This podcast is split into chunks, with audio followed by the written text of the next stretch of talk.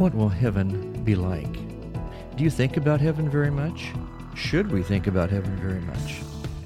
What has God actually revealed about heaven in His Word? Is the concept of heaven even relevant in today's culture? Hi, I'm David Dennis with the Kansas Communities Ministry with the Navigators. Thanks for joining me today for this several part series on what the Bible says about heaven. This series is taken from an adult Sunday school class I recently taught, where I looked at seven myths about heaven. These seven myths are as follows Number one, heaven will be boring, will be spirits floating on clouds all day. Second myth about heaven if you're good enough, you'll become an angel when you die. Third myth if you think about heaven too much, you'll be of no earthly good. Number four, the current heavens and earth will be totally destroyed, never to be rebuilt. Number five, heaven is the believer's final home. The sixth myth about heaven is that heaven will be the same for everyone. And number seven, we cannot know with certainty where we will go when we die. I hope you'll be able to join me for all of these uh, sessions on the topic of heaven. A number of years ago, when we lived in a different town, I was involved in a uh, small um, group, small singing group, and I was in a quartet that enjoyed singing uh, Southern gospel songs. Two of the songs I remember that we sang were I'll Fly Away and I've Got Heaven on My Mind. I've got heaven on my mind goes uh, like this I've got made up my mind. I can't stand around wasting my time. I'm going to keep on working for Jesus every day of my life because I've got heaven on my mind. I've got heaven, I've got heaven, I've got heaven on my mind. And of course, the more familiar song, I'll Fly Away, uh, one of the verses says, Some glad morning when this life is o'er, I'll fly away. To a home on God's celestial store, shore, I'll fly away. So, how important is it to think about heaven, to talk about heaven? A number of years ago, I was meeting with a young man who was going through some difficulties, and I was trying to help him grow spiritually. We were talking about uh, our life here and now and the importance of living it for Jesus, as well as the idea of uh, going to heaven when we die. However, his concept was that it's not really important to even think about heaven. The important thing is to live our lives now the best we can, and basically, God will take care of the afterlife when we get there. So it's not something that we should even be thinking about. And I'm wondering if that isn't a common view of many people. That it's just not really important to think about heaven. The important thing is what can we do right now um, to make the world a better place? And there's certainly an argument to be made for that as well. You know, in Deuteronomy 29, verse 29, the Lord says, The secret things belong to the Lord our God. But those things which are revealed belong to us and to our children forever, that we may do all the words of this law. He says the secret things belong to the Lord. There's not a terrible large amount of information that the Bible gives us about heaven, but it's not silent about it either. And that's what we're going to look at in these um, sessions on seven myths about heaven. Remember as we begin that our confidence is that if we are absent from the body, we are present with the Lord. 2 Corinthians 5 6 through 8 says, So we are always confident, knowing that while we are at home in the body, we are absent from the Lord. Verse 7 For we walk by faith, not by sight. We are confident, yes, well pleased, whether to be absent from the body and to be present with the Lord. I remember the movie uh, The Apostle, I think the Apostle Paul, or maybe it's just called The Apostle, several years ago. Um, uh, I think it was Paul that was encouraging the people as they were going to their martyrdom that it would just be a moment of discomfort and then they would wake up in heaven. And I've thought about that many times that as we move from this life to the next, um, it'll just be a moment. When we're absent from the body, will be immediately present with the Lord if we know Him as our Savior. So let's look at some of these. We're going to look at the first myth today that heaven will be boring. Will just be spirits floating on the clouds all day. Is that true or is that a myth? Sometimes we don't paint a very uh, specific picture of heaven in our minds, and uh, for that reason, there may be even some reluctance to uh, be excited about going there. But uh, God's word in Philippians 1, verse 23 says, For I am hard pressed between the two, having a desire to depart and be with Christ, which is far better. Heaven will be far better than here on earth. And that's quite a thought if you if you ponder that a little bit. Uh, the most beautiful day here, the most uh, wonderful experience we can have here on earth, will pale in comparison to what our life will be like in the world to come. Heaven is far better than here. In God's presence is fullness of joy. Psalm 16, verse 11 says, You will show me the path of life. In your presence is fullness of joy. At your right hand are pleasures forevermore. Wow. In God's presence is fullness of joy. That which we are seeking uh, so much here on earth, we seek to fill our void of joy by um, relationships, by material things, and so on. But in God's presence is fullness of joy. 1 Corinthians 13 12 says, For now we see in a mirror dimly, but then face to face. Now I know in part, but then I shall know just, I am, just as I am also known. 2 Corinthians 4:17 says for our light affliction which is but for a moment is working for us a far more exceeding and eternal weight of glory. So in God's presence is fullness of joy. Pleasures forevermore at, are at his right hand. Right now we see in a mirror dimly, but then face to face. Right now we know in part, but then I shall know just as I also am known. And Paul says that our light affliction, which is but for a moment, just a moment, we think about um, our difficult times here on earth when we suffer physically, emotionally, uh, even spiritually. Um, we think about those times, but we remember that those are just a moment. Paul calls it, calls it our light affliction.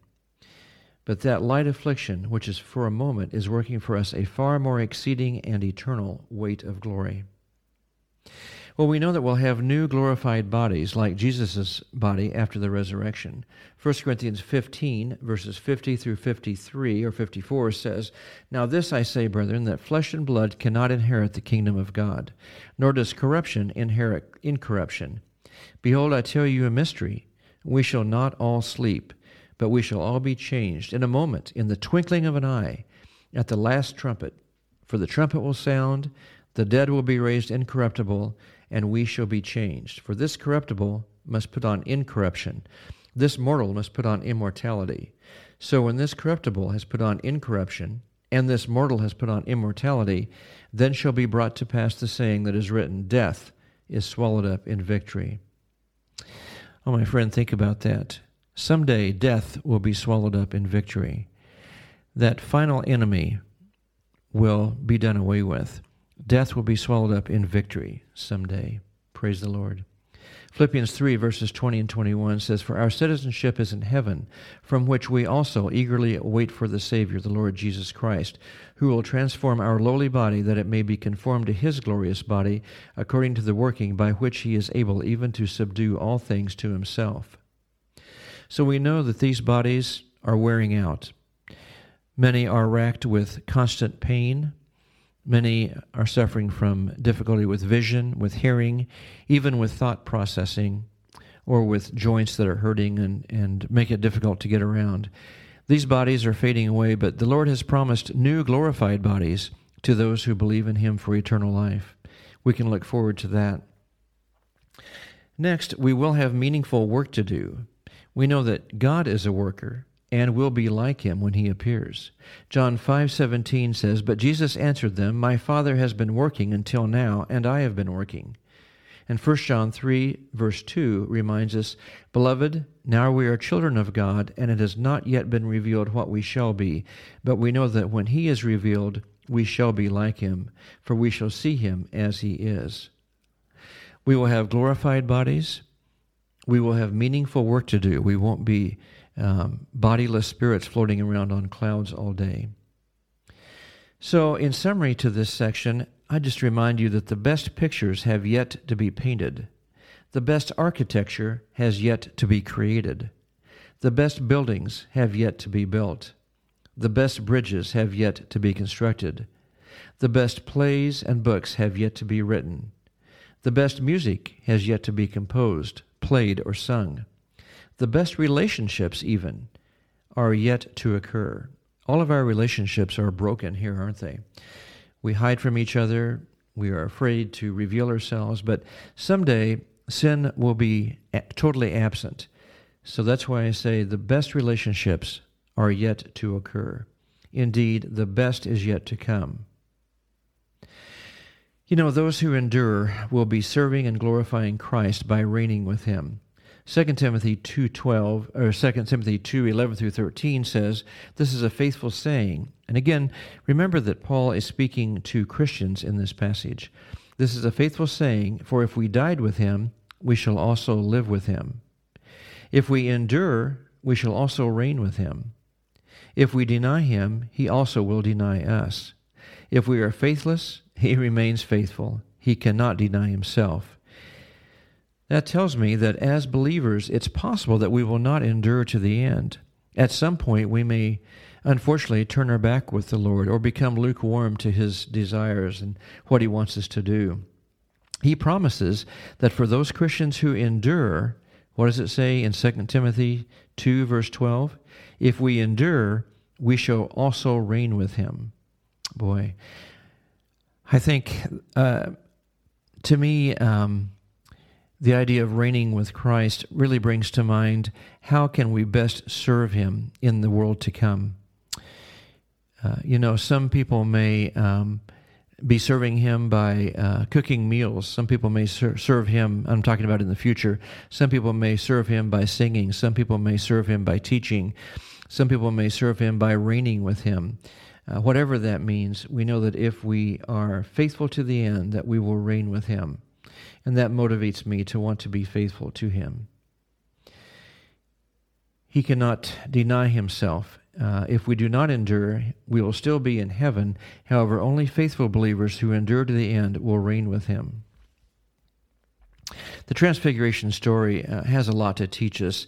Uh, when uh, Jesus was on the Mount of Transfiguration uh, with his disciples in Luke 9 28 through 33, uh, this tells us a little bit of a glimpse on what it might be like in the world to come. First of all, we learn that there will be interaction and talking, and we will recognize people. We'll recognize people in heaven we have never met before, like Moses and Elijah. And there is apparently some awareness of what is happening on the earth below, because um, in Luke 15 7, it, says, I say to you li- that likewise there will be more joy in heaven over one sinner who repents than over 99 just persons who need no repentance. Somehow, in heaven, there is some awareness of what goes on on earth. So I would just encourage you with that. That is the first uh, myth that hopefully we've dispelled that heaven will be boring. Instead, heaven will be far better than it is here. In God's presence is fullness of joy. We will have new glorified bodies that will never wear out. No more shortness of breath, no more chest pain, no more cancer, no more illness, no more tears. Next, we know that we will have meaningful work to do because, because God is a worker and we will be like him. We will be able to reign with him if we are faithful to the end here on earth. Um, and finally, there will be interaction and relationships and with people that uh, we have known on earth and people that we haven't known on earth. So instead of the myth that it will be boring in heaven, I would like to leave you with the truth, number one, that it will be far better than here we will have full, meaningful work to do to glorify Christ. As believers, we have a fantastic future ahead of us. This is true, however, only for those who have placed their faith in Jesus Christ for eternal life. John 3:16 reminds us that for God so loved the world that he gave his only begotten son that whosoever believes in him should not perish but have everlasting life.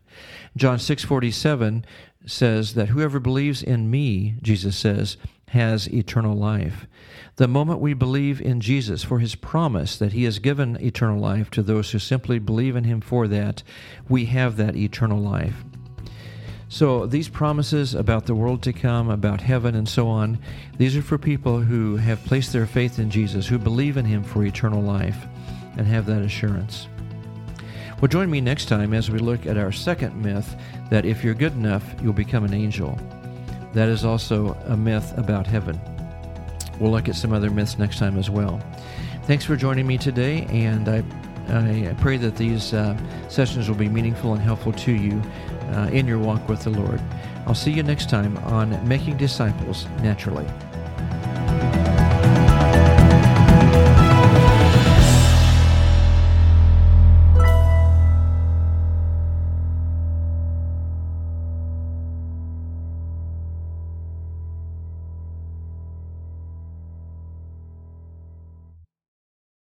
The views expressed on this podcast are those of the speakers and are not necessarily the views of the navigators, nor of the Kansas Communities Ministry. Thank you for listening.